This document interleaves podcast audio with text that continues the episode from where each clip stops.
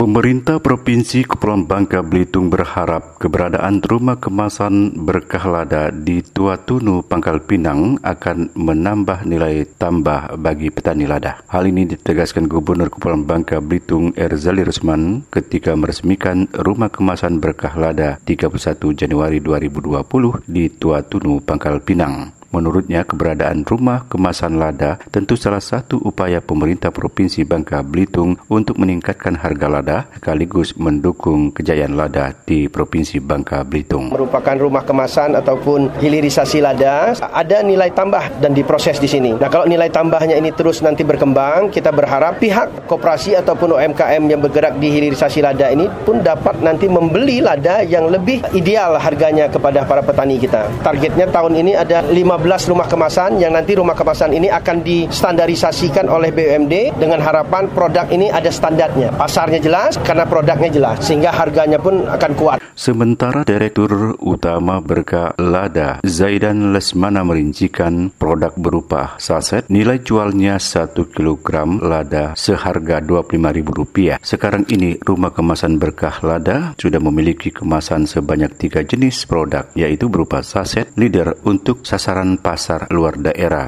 Dengan hilirisasi lada yang kita kelola ini, maka nilai ekonomi lada akan membaik dan kembali ke masa kejayaan. Produk kami sudah sangat memenuhi pasar nasional, sehingga produk kami ini sudah mendapatkan predikat standar SNI. Hilirisasi lada yang kami lakukan ini bisa membangkitkan motivasi para petani yang ada di Babel untuk terus menanam lada. Gubernur Bangka Belitung Erzali Resman berharap para petani lada tetap semangat untuk menanam lada karena pemerintah daerah akan terus melakukan peningkatan harga lada dengan melakukan hilirisasi lada salah satu cara untuk peningkatan nilai petani bertambah. Hasan Aim dari Pangkal Pinang melaporkan.